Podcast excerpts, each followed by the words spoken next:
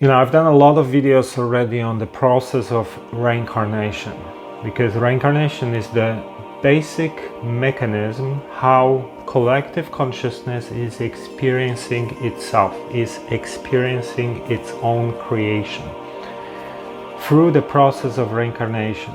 And there are many different areas and mechanisms that are linked to reincarnation. It's not a simple process. So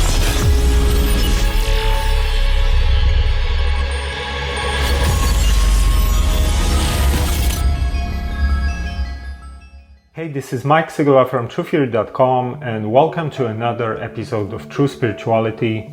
This is my series on metaphysics, esotericism, mysticism, and spirituality. And if you're new here, please subscribe because this is already episode 35. So, if you are someone who likes topics such as karma, reincarnation, consciousness, philosophy, metaphysics, spirituality, psychedelics, meditation, past lives, of one, hermetic philosophy, star seeds, any of these kind of subjects, You'll definitely love this series and have a look at previous episodes because this is already episode 35. So, before we're gonna start, I just want to say if you want to support this project, have a look at patreon.com forward slash truth theory and become a supporter. You can send me topic suggestions on Patreon. You get access to exclusive content there as well. You can ask me some questions and you can help to create more and more videos.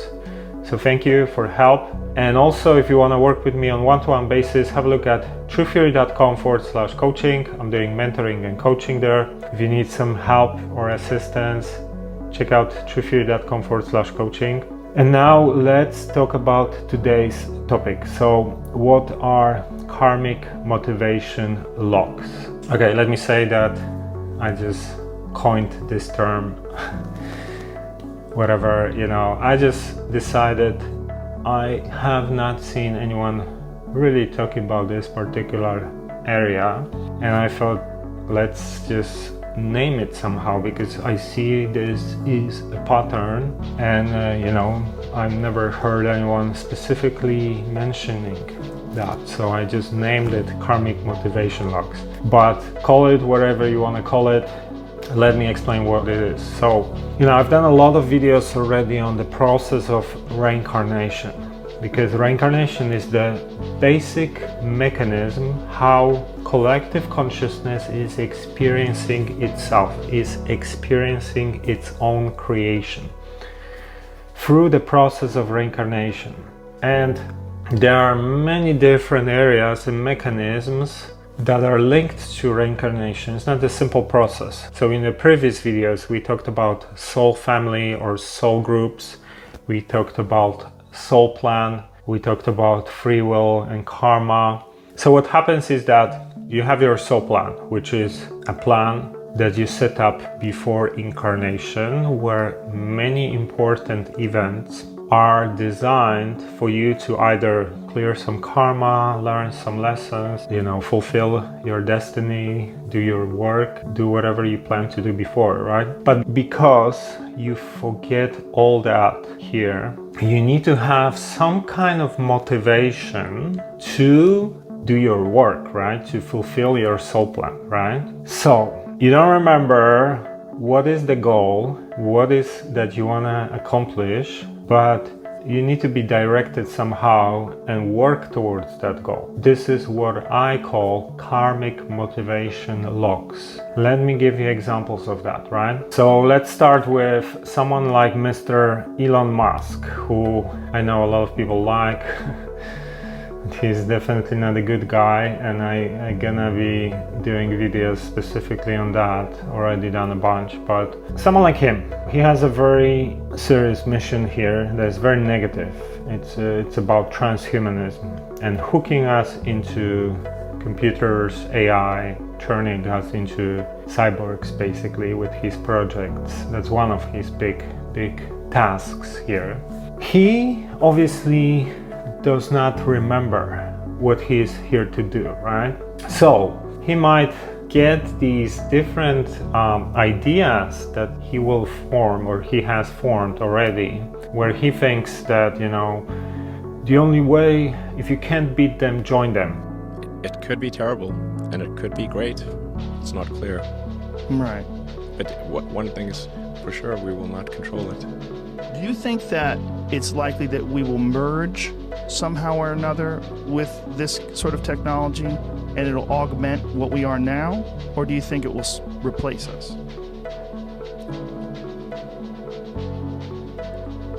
Well, that's the scenario. The, the, the merge scenario with AI is the one that seems like probably the best.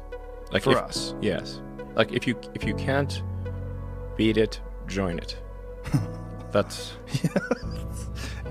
The AI is almost here and it's just going to take over everything. We won't be able to live without it. We won't be able to continue as a society without integrating with it. So we need to merge with it. And he's so afraid of it, let's say, that he thinks that he wants to be the guy who will keep an eye on the developments because the developments can go in different ways in different countries. There is no oversight. And let's say some country gonna decide to go too far with it, and then they're gonna have enormous advantages, or their system's gonna be able to take over or hack other systems or whatever, right? So, but this kind of way of thinking, he thinks that he's gonna be the one who's gonna develop that first because that will allow his company to keep an eye on the major trends, major developments, you know. So that's why he's developing Neuralink, his brain computer interface company, where he's going to be the first that's going to create this link between human brain and us and technology, right? Because he thinks that's going to happen anyway, no matter what, no matter if you're gonna focus on that or not, that will happen because this is where things are moving. So he thought, like, okay, it's gonna happen, it's gonna be extremely dangerous. Let me be the one who will bring it to the world because then I'm gonna have full control over it and you know it won't necessarily go in the wrong hands wrong direction, right? That's that's the lie he's been telling himself. So, this is his karmic motivation lock. He doesn't remember that this is his job to bring this here, and that's the that's the transhumanist agenda that he's bringing, right? Which is his major major work here to do. And he has to have a reasoning to keep working towards the goal that he designed for himself before incarnation, right? So the true goal is actually, you know, connect everyone to AI, and he's the tool for that, and then computers. But his reasoning is that I'm gonna save the world, I'm gonna do something good, and I'm just gonna help, and blah blah blah blah blah. I'm actually the guy who is like trying to do something good here. So this is karmic lock. He has a point where he wants to get to that point you know, of achieving the goal. But his reasoning is kind of, let's say, down to earth. And the true reasoning before the birth, before incarnation, was actually, you know, you're the tool to plug all of them here to AI, to turn them into transhuman, right? The negative agenda. But to work on that, he has to have some kind of motivation, right? And the motivation is that I'm gonna save the world. I'm gonna be the first one who's gonna do it because I'm the good guy, and uh, keep an eye on the development. The, the illusion of the image he created about himself is slowly fading away because more and more dirt is coming out, right? So maybe more and more people are gonna start opening their eyes that you don't want to have anyone to connect your brain to computers, AI, digital world at all because this is when you become fully controlled and hackable. Okay, so hope you understand what I'm trying to explain here, but let me give you another example. Something a lot more simple and easy to understand. So let me actually give you an example from my life. So as a teenager, I was into sports, you know, I was doing roller skating, aggressive inline skating, skate parks, this kind of stuff, handrails. And I really enjoyed doing this sport, right? But the path for me was to get into martial arts. because martial arts allowed me to, you know, become confident, to build my character, to build my strength and it helped me throughout the rest of my life to just have a strong character self-discipline and so many other things that you learn when you do martial arts right so i needed a motivation to get into that right part of my journey here was to push myself to do what i'm doing but i needed a lot of these tools that build my character right and you know martial arts was one of these things because it helped me so much right? But I needed to get into that, right, first, even though I was not some interested in it. First thing. And the second thing was that I also needed to have motivation to train extremely hard, right, to become really good at it, you know, especially as a teenager, which now it built up my character and I still train it 20 years later, right? So I needed a trigger point where I made the decision and I have my motivation, right?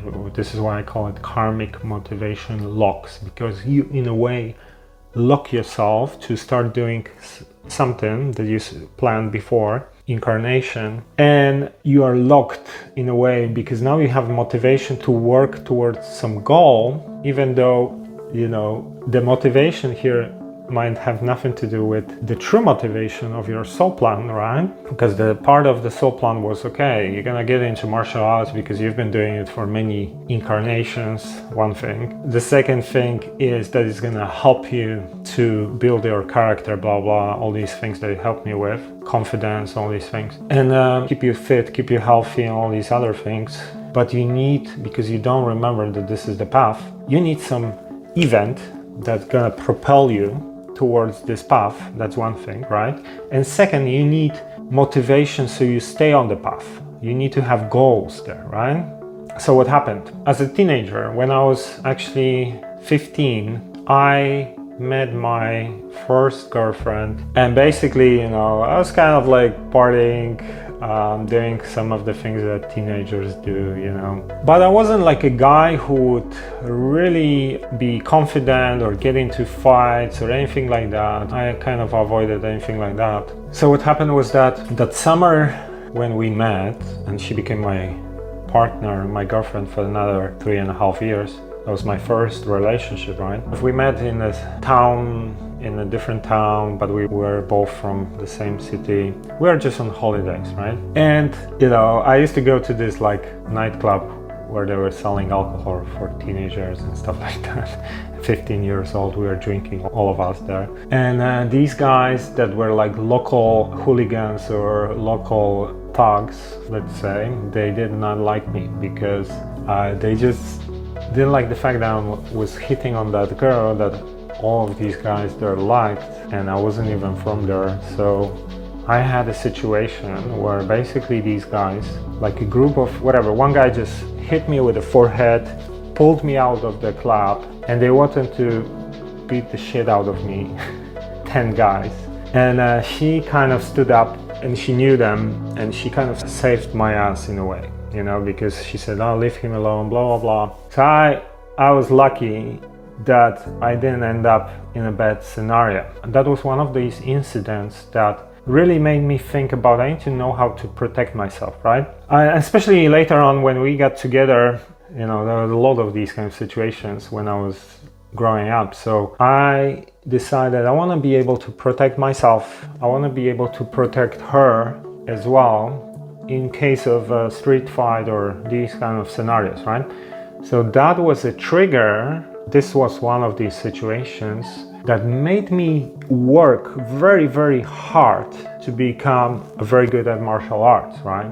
Another trigger from the same period, you know, there was a guy there who was like the bouncer or whatever in this club, and he was like a legend in that whole town or whatever because he was like a world champion in karate and all these guys were just talking about him how he like knocks people out with like some spinning kicks and all these kind of things so i felt like I want to be like this guy. I want to be just like, so I get so much respect through my skills as a martial artist that I will become like him. And basically, this is another trigger that propelled me now for the next couple of years to work my ass off to become one of the best fighters. I actually became a vice champion of Poland in three years. So these were the triggers that made me work my ass off to become a good at martial arts. And now, you know, this thing stayed with me throughout my life and helped me with so many other things I've been doing, right? But I needed a trigger, I needed motivation. So it's funny because one of the key motivations was just to not look like a fool in front of my girlfriend, right? But almost as soon as I really started training very hard, uh, almost all these situations disappeared. So before I had quite a lot of these situations where like I was almost beaten up or I was beaten up, whatever. But after I really got into training, so I left roller skating like that and I just got into training like crazy six days a week for the next three years, almost all the time with no breaks. So there is a trigger, there is a motivation, and as soon as I start training, these things start disappearing. So I didn't really have a lot of options now to get into fights, you know, there was like none of these things were happening, right? So this is like, you know, there's more to the story, but I just want to give you an idea of actually the path of doing martial arts, which was important for me to fulfill my soul plan, was in a way staged by these events and these motivation locks.